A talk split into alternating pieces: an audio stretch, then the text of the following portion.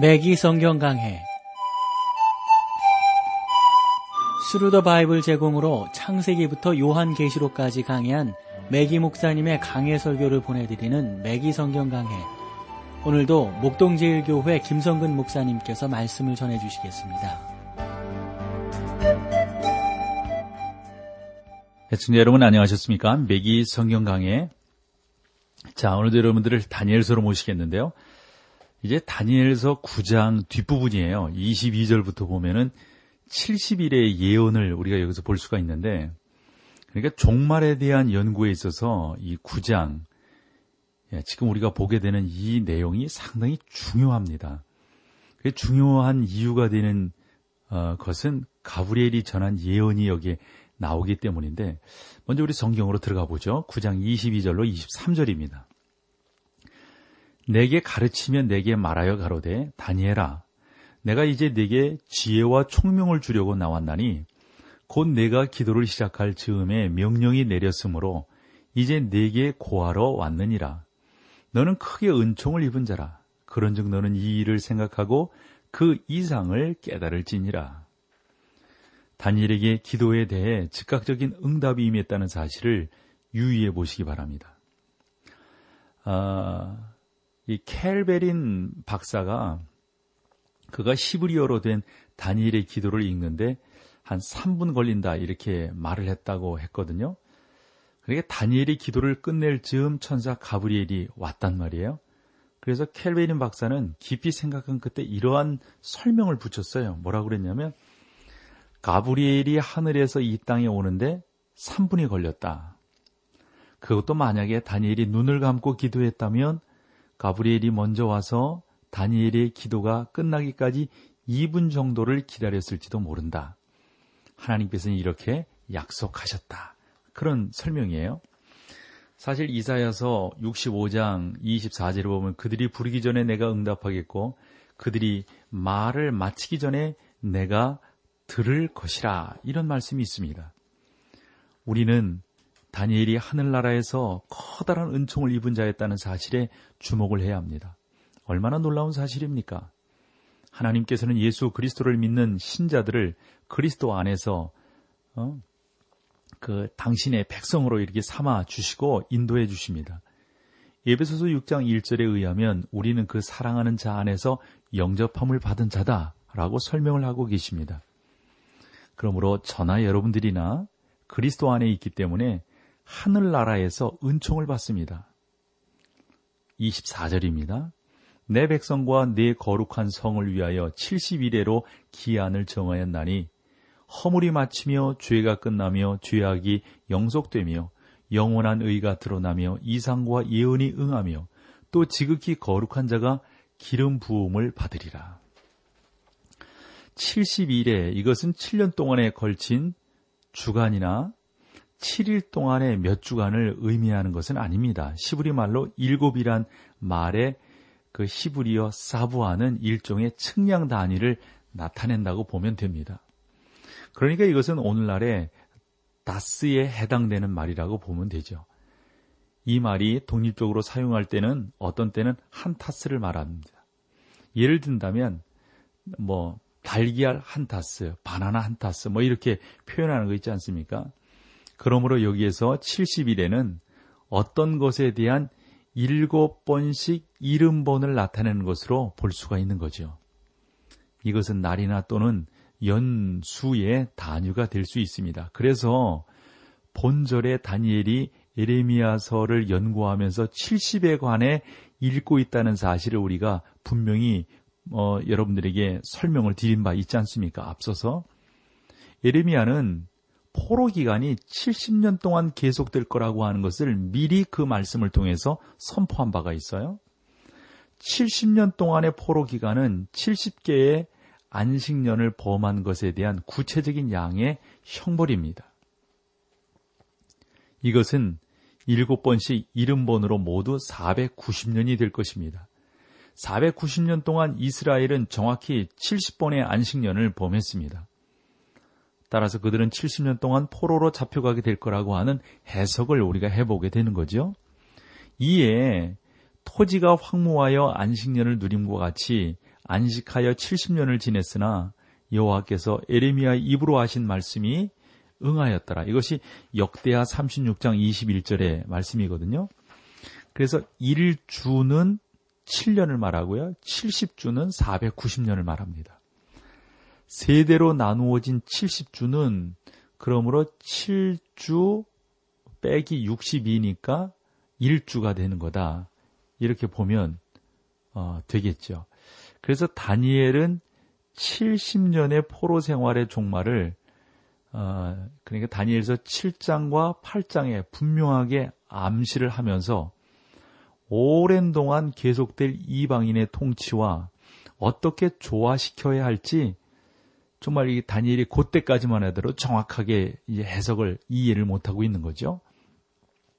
그러나 다니엘은 70년이 끝날 때 자기 백성이 조국으로 돌아오고 약속된 메시아가 오게 될 것이고 또 다윗에게 약속된 왕국이 건설될 거라고 하는 분명한 그 사실을 깨닫고 있습니다.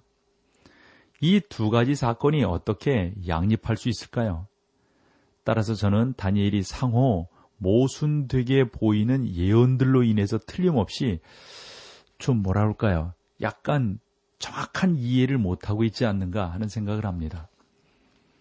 71회 또는 7번씩 70번이란 표현은 두 가지 질문에 대한 답변이라고 볼 수 있습니다. 첫 번째로 이스라엘 왕국이 즉시 도래하지 않을 것이라는 사실입니다.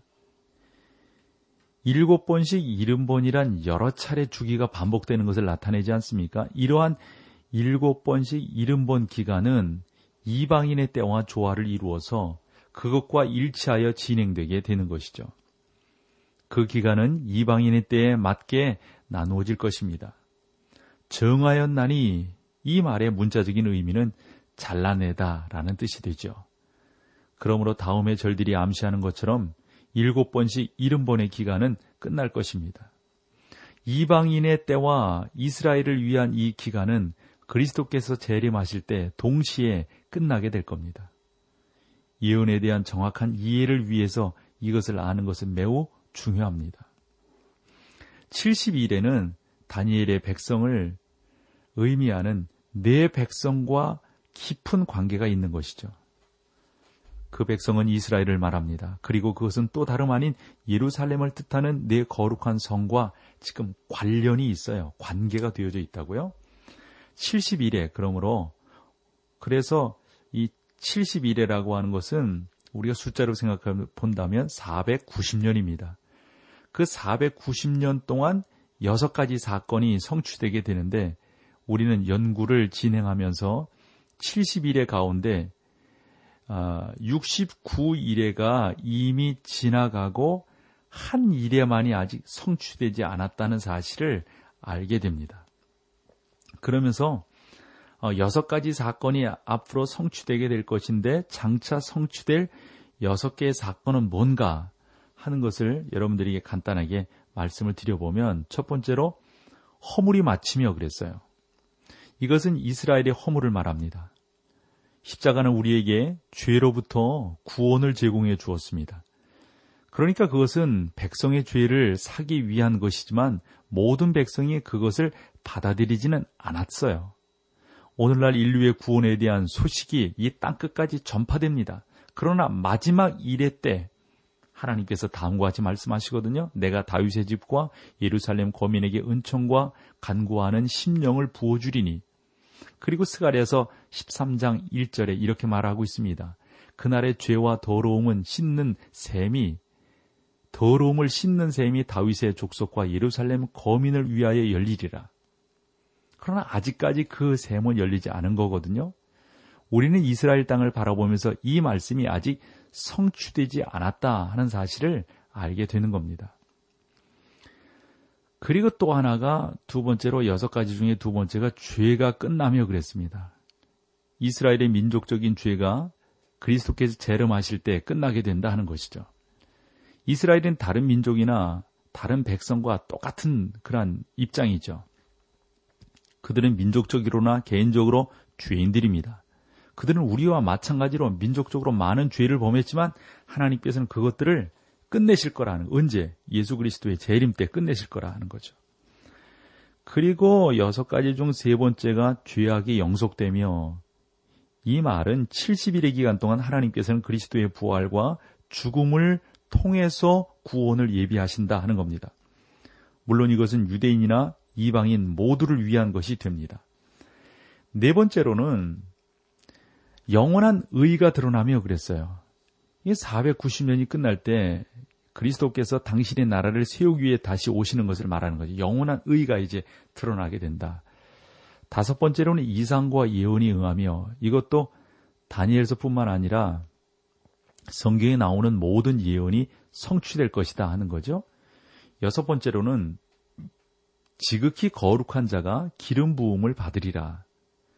이것은 에스겔이 말한 천년 왕국 때 지성소에서 기름 부음을 받게 될 것을 말을 합니다. 그래서 에스겔서 41장에서 46장까지를 보면 알 수가 있어요. 조금 어려운 그런 내용이지만 이런 내용들을 여러분들이 뭐 필기하실 수 있으면 필기해 두셔서 신앙생활에 도움이 될 수 있기를 바랍니다. 자, 여기서 우리 찬송 함께 하시고 계속해서 말씀을 나누겠습니다.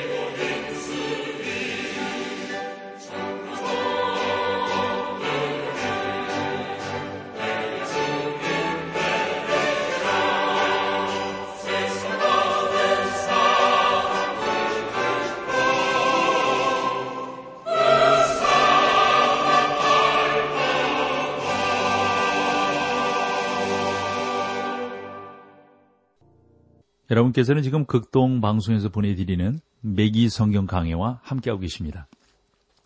자, 여러분 우리가 찬송 전에 어, 다니엘을 통해서 장차 성취되게 될 여섯 가지 사건 그것이 뭔가 말씀을 드렸어요. 첫 번째는 허물이 마치는 거고요. 두 번째는 죄가 끝나는 거고요.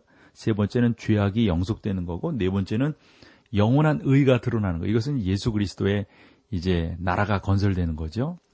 그런데 다섯 번째는 이상과 예언이 응하는 겁니다. 다니엘서를 비롯해서 모든 성경의 예언들이 응한다 하는 거죠. 여섯 번째로는 지극히 거룩한 자가 기름 부음을 받으리라. 이것은 이제 에스겔에게 말한 천년 왕국 때 지성소에서 기름 부음을 받게 된다 하는 그런 내용입니다. 이런 내용들이 다니엘의 기도 가운데서 어, 가브리엘을 통해서 하나님께서 응답으로 주신 그런 내용들이에요. 계속되는 내용들을 볼까요? 25절로 27절입니다. 그러므로 너는 깨달아 알지니라 예루살렘을 중건하라는 영이 날 때부터 기름 부음을 받은 자 곧 왕이 일어나기까지 일곱 이래와 육십 지낼, 지날 것이요. 그때 곤란한 동안에 성이 중건되어 거리와 해자가 이를 것이며 60일의 후에 기름 부음을 받은 자가 끊어져 없어질 것이며 장차 한 왕의 백성이 와서 그 성읍과 성소를 회파하려니와 그의 종말은 홍수에 엄몰될 엄몰됨 같을 것이며 또 끝까지 전쟁이 있으리니 황폐할 것이 작정되었느니라. 그가 장차 많은 사람으로 더불어 한 일의 동안의 언약을 굳게 정하겠고 그가 이 일회의 절반에 제사와 예물을 금지할 것이며 또 잠포하여 미운 물건이 날개를 의지하여 설 것이며 또 이미 정한 종말까지 진노가 황폐케 하는 자에게 쏟아지리라 하였느니라. 490년 동안의 기간이 시작되는 시점은 여러분 우리가 예언에 대한 정확한 이해를 위해서 반드시 필요합니다. 그 기간이 이방인의 때와 관련되어 있다는 점에서 그것은 세속 역사와 아마도 조화를 이루어서 이방인의 때와 관련된 날짜와 똑같이 시작되지 않겠는가 보는 것이죠. 어, 그런데 물론 그것의 시작을 언제로 보아야 할 것이냐 이거에 대해서 여러 가지 견해가 있습니다. 그러니까 어, 즉 고레스의 칙년, 칙령 그러니까 스가랴서 1장 1절로 4절 아니면 다리오의 조서 아니면 아닥사스다의 조서 이 아닥사스다의 조서는 그의 통치 7년이 되는 해인 어, 성경으로 본다면 스가리아서 7장 11절 16절을 말하거든요. 그러나 그러나 여러분 요 모든 것들이 정확한 것은 아니라고요. 어떤 건지는 정확히 잘 우리가 모르겠다는 겁니다. 그러나 저는 하나를 이렇게 꼽아보라면 아닥사스다 통치 제21년이 있었던 조서예요. 그러니까 성경으로 본다면 느헤미야 2장 1절로 8절인데 그 조서가 25절과 부합되지 않는가 하는 생각을 갖습니다. 예루살렘을 중건하라는 명령은 주전 445년 니산월에 발표가 되었거든요. 그러므로 그때를 기점으로 해서 계산하면 아마 틀림이 없지 않는가 하는 겁니다. 한 번 더 말씀을 드려볼게요. 중요하기 때문에. 그러니까 490년 동안 그 기간이 시작되는 시점에 대해서 우리가 언제냐 하는 것을 좀 자세히 알기가 힘들다 하는 겁니다. 그래서 한 세 가지 정도 견해가 있는데 하나는 고레스의 칙령입니다. 스가리아서 1장 1절로 4절이죠. 그 다음에 다리오의 조소입니다. 이건 어, 그 12절까지를 보면 알 수가 있고요. 그 다음에 아닥사스다의 조소입니다. 이것은 그의 통치 7년이 되는 해인 어, 그 때를 말하는데 스가랴서 7장 11절로 16절을 보면 이 내용을 볼 수가 있어요. 그러나 저는 이 아닥사스다 그 통치 때가 맞지 않는가 그렇게 생각을 하는 거죠.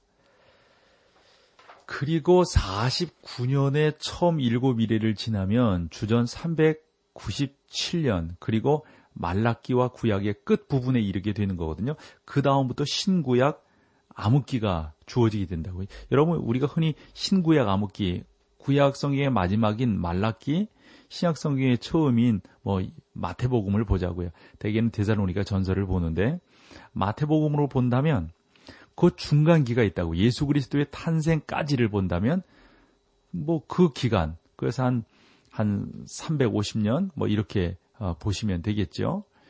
요 기간 동안을 신구약 암흑기다 이렇게 보는 거라고요. 그래서 49년에 처음 일곱 일일을 지나면 주전 397년 그러니까 말라기와 구약의 끝 부분이 이르게 되는 겁니다. 이때는 느에미아와 말라기가 증거했듯이 어지러운 시대가 되는 거라고요.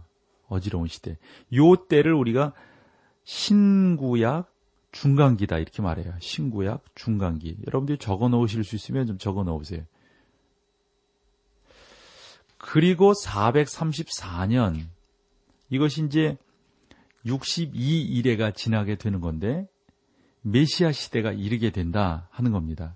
그래서 이런 것들에 대해서 로버트 앤더슨 경이라든가 그런 분들은 뭐라고 말하냐면 장차 오실 왕이란 자신의 저서 가운데서 이것에 대한 시간표를 작성을 해 놓았어요.